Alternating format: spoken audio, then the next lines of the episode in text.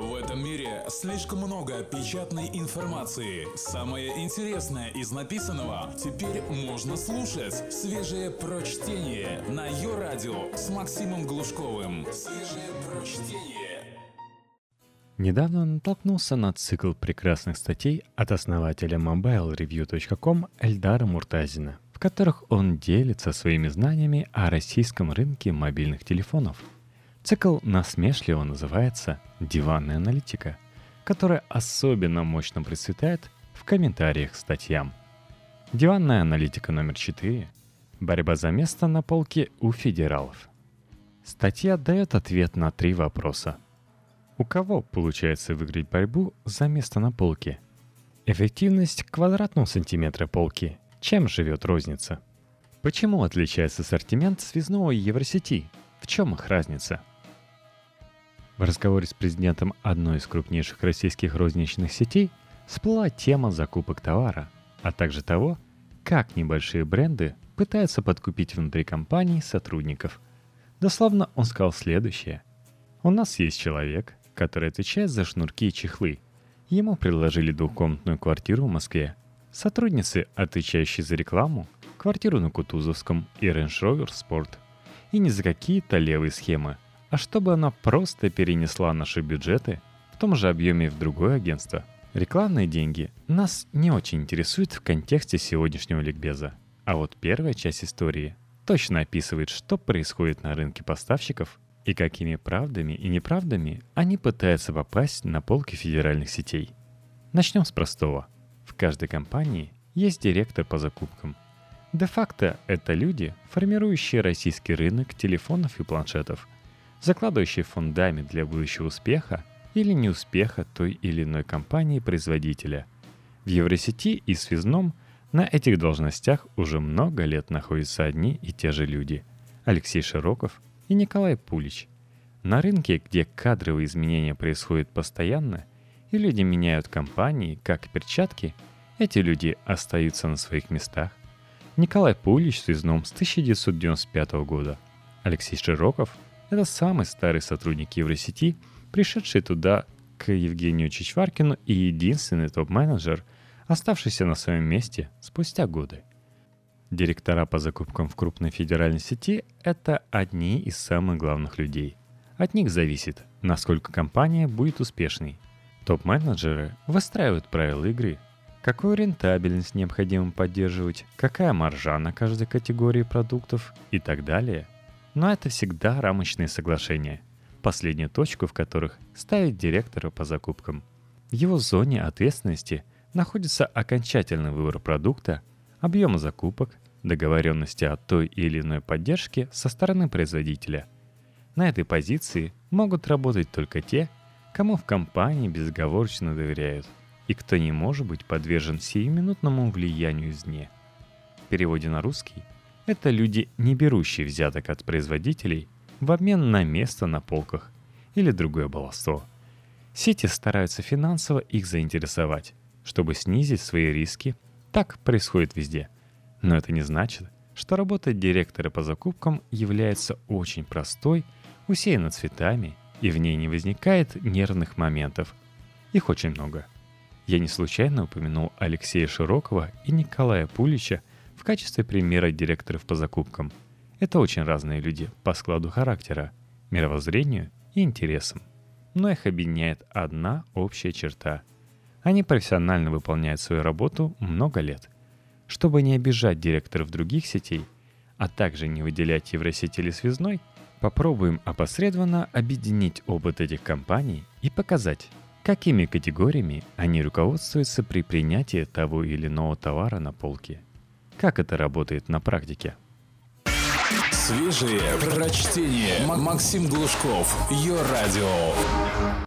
У каждого магазина электроники есть несколько параметров, которые являются ключевыми и играют решающую роль в том, какая судьба постигнет магазин.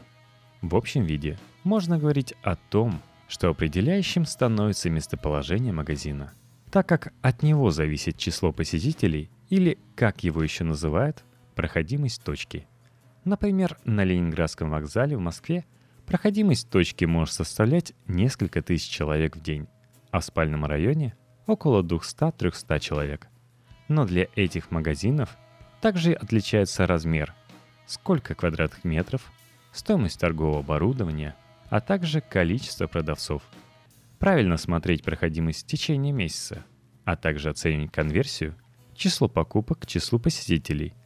Например, на вокзале конверсия будет относительно низкой, но большой поток компенсирует этот недостаток. В спальном районе конверсия может быть выше. В розничном бизнесе невозможно наперед сказать, какая точка будет приносить прибыль, а какая уйдет в минус. Даже люди с огромным опытом, занимающиеся этим ежедневно, часто промахиваются. Поэтому в торговых сетях постоянно происходит оптимизации. Одни точки закрываются, другие открываются. Другим ключевым показателем магазина является количество полок, то есть поверхностей, где стоит товар.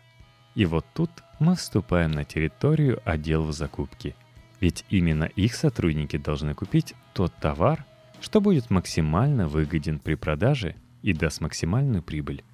В этом им помогает такой показатель, как эффективность квадратного сантиметра полки. В зависимости от компании он может видоизменяться. Фактически мы говорим о том, как быстро товар, занимающий n квадратных сантиметров полки, будет продан и с какой прибылью. Площадь полок ограничена – и значит, надо максимально эффективно разместить товар так, чтобы он работал. Каждая розничная сеть и даже отдельно стоящий магазин формируют понятные и простые условия, при которых они могут зарабатывать деньги при продаже. Формула может отличаться в каждом случае, но она учитывает стоимость продажи, в которую вкладывают цену аренды точки, зарплату и вознаграждение продавцов, расходы на бухгалтерию, центральный офис и так далее. Формально при закупке телефонов или планшетов, а также аксессуаров, исходит из стандартного подхода, учитывая популярность марки, ее известность на рынке, перспективы продаж. Но есть и вполне конкретные показатели. Рассмотрим некоторые из них. Фронт-маржа. Ее также понимают как наценку. В частном случае это может быть и так. Для простоты давайте считать ее наценкой на товар – в среднем на телефонах она составляет 30% для производителей А, 30-45% для производителей второго эшелона. Как обычно, из этого правила есть исключения. Например, операторы зачастую продают товары с нулевой маржой. Для аксессуаров маржа составляет 100-300%. Оборачиваемость товара – это срок, за который товар будет продан с полки, и компания получит деньги – очень часто и ошибочно этот параметр рассматривается в отрыве от других. Например, говорят, что оборачиваемость телефона Nokia составляет 65 дней. Без знаний условий товарного кредита эта информация бесполезна. Так, если отсрочка оплаты товара составляет в рамках кредита 60 дней, то это приемлемо. Если только 30 дней, то оборачиваемость плохая. Формально можно подходить к этому вопросу так. Кредит или отсрочка платежа – должны превышать тот срок, за который товар продается. Тогда с точки зрения стоимости продажи она будет более выгодна магазину. Это идеальный случай. Поэтому помимо оборачиваемости товаров всегда учитывают и другие показатели. Высокая маржа на аксессуарах связана с тем, что их оборачиваемость превышает 6 месяцев в большинстве случаев, а процент неликвидов и рисков остаться с ними велик. То есть сверхприбыль – это страховка от невозможности продать часть товара. Если мелкие розничные магазины могут купить один чехол, и для них такая операция имеет смысл, то в крупных сетях закупка идет в совсем иных объемах. Отсрочка платежа или товарный кредит производителя – это срок, в течение которого за товар не нужно платить. То есть фактически вы берете его условно бесплатно с гарантией оплаты в течение оговоренного срока – до недавнего времени товарные кредиты производителей были 45 или 60 дней, а у компании Apple он, как и был, 30 дней. Сегодня товарные кредиты изменились из-за позиции сетей. Крупные производители сами диктуют условия, а вот для мелких компаний эти условия диктуют крупные сети. Например, стандартным кредитом для определенных товарных групп сейчас стал кредит в 120-180 дней. Необходимо ясно понимать, что для производителя такая строчка платежа — это живые деньги, которые он не получает. То есть стоимость продажи для него растет, как и риски. Зачастую крупные компании используют факторинг, когда банк оплачивает товар, а производитель сразу получает деньги, передавая все права на расчеты банку. Де-факто розничная сеть не вкладывает свои деньги, их дает банк, но потом все расчеты идут с банком. В России крупные игроки не любят факторинг, так как неплатежи производителям второго эшелона – это норма и часть бизнес-модели. В то время как банкам приходится выплачивать деньги, что негативно сказывается на товарообороте. Не будем рассматривать все параметры, из которых исходит при закупке оборудования. Формально это основные из них. На практике основная ошибка новичков, которые пытаются войти на полки федеральных сетей, заключается в том, что они ориентируются на уже сложившиеся взаимоотношения. Например, индийский Micromax, выходя на российский рынок, смотрел на полностью аналогичный ему Fly. Обе компании закупают оборудование в Китае. Список их партнеров примерно одинаков, как и качество итогового продукта. Попытка выйти в федеральную розницу с этим продуктом по следам Fly оказалась не слишком успешной. Знаете почему? В Micromax предложили ровно те же условия, что и Fly. То есть ту же фронт-маржу, ту же отсрочку платежей, похожие продукты.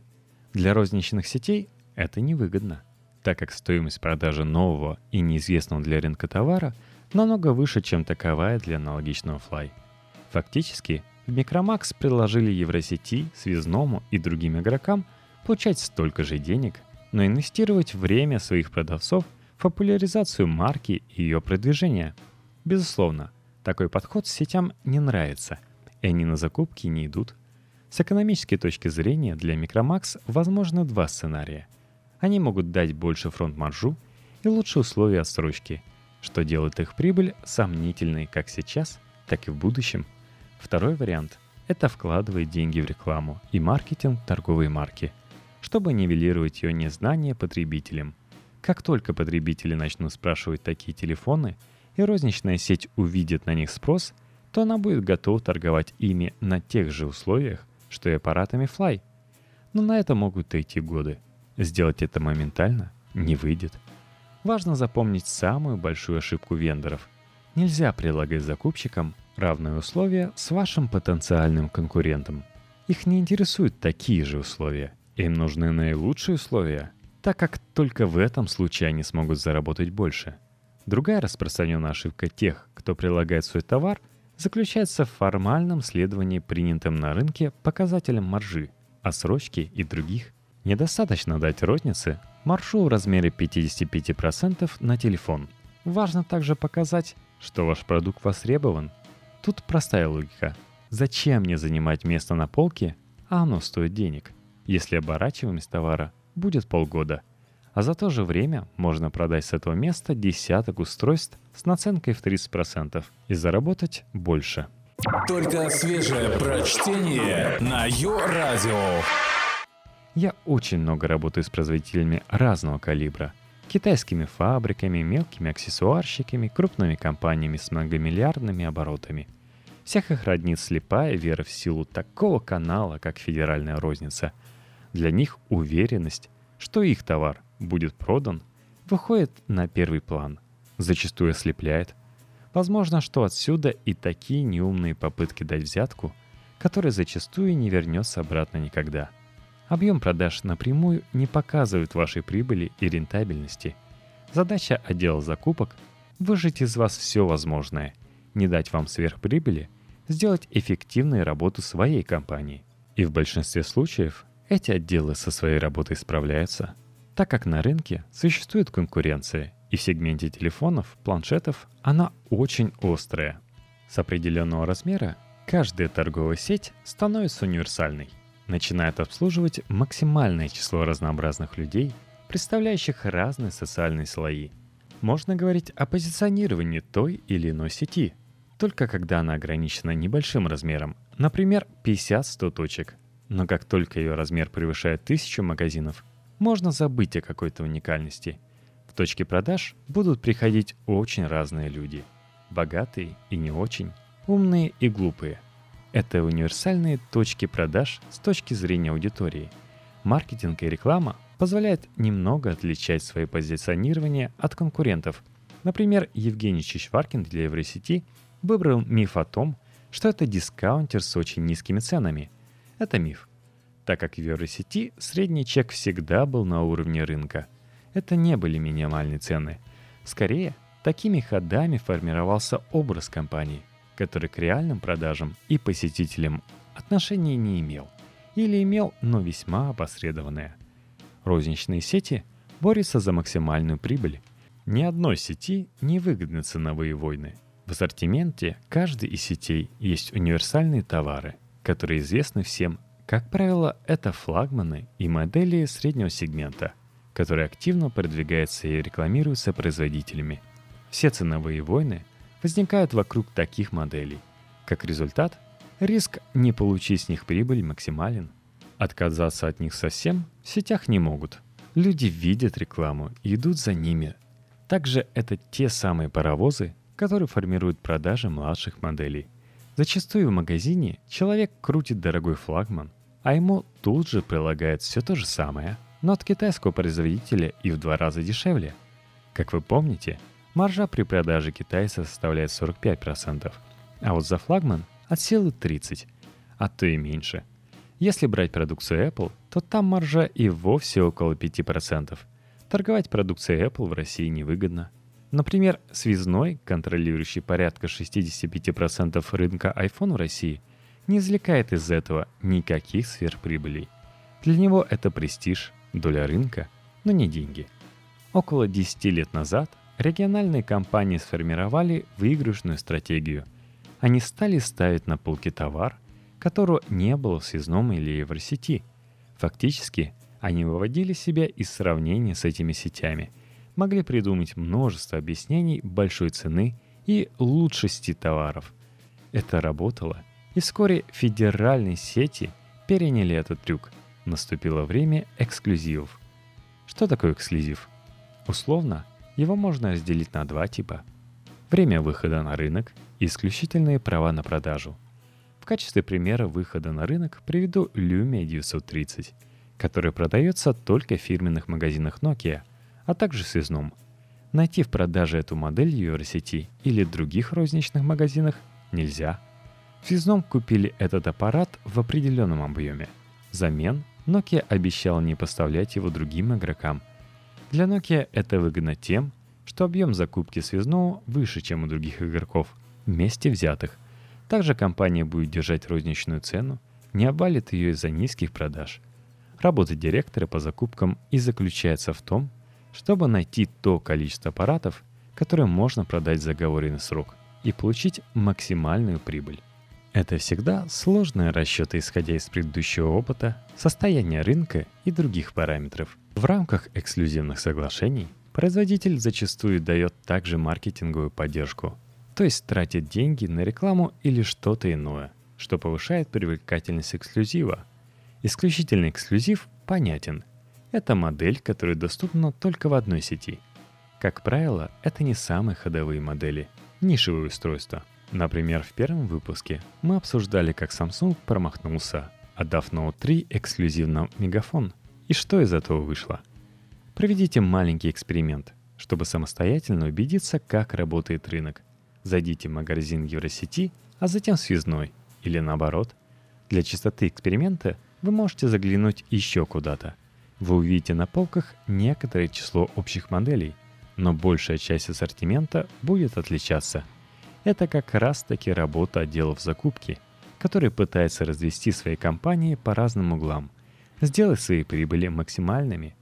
В российских реалиях это приводит к довольно интересным последствиям – Например, в компании Sony изначально предпочитали связной, что в итоге вылилось то, что Евросеть просто отказалась торговать продуктами этой марки. Совсем. Найти Sony на полках Евросети невозможно. Кто от этого потерял? Цифры говорят о том, что потеряли от этого в первую очередь Sony. А вот связной от этого только выиграл. У Sony нет никаких вариантов, кроме как торговать своим товаром в этой сети – а также давать большие маркетинговые бюджеты.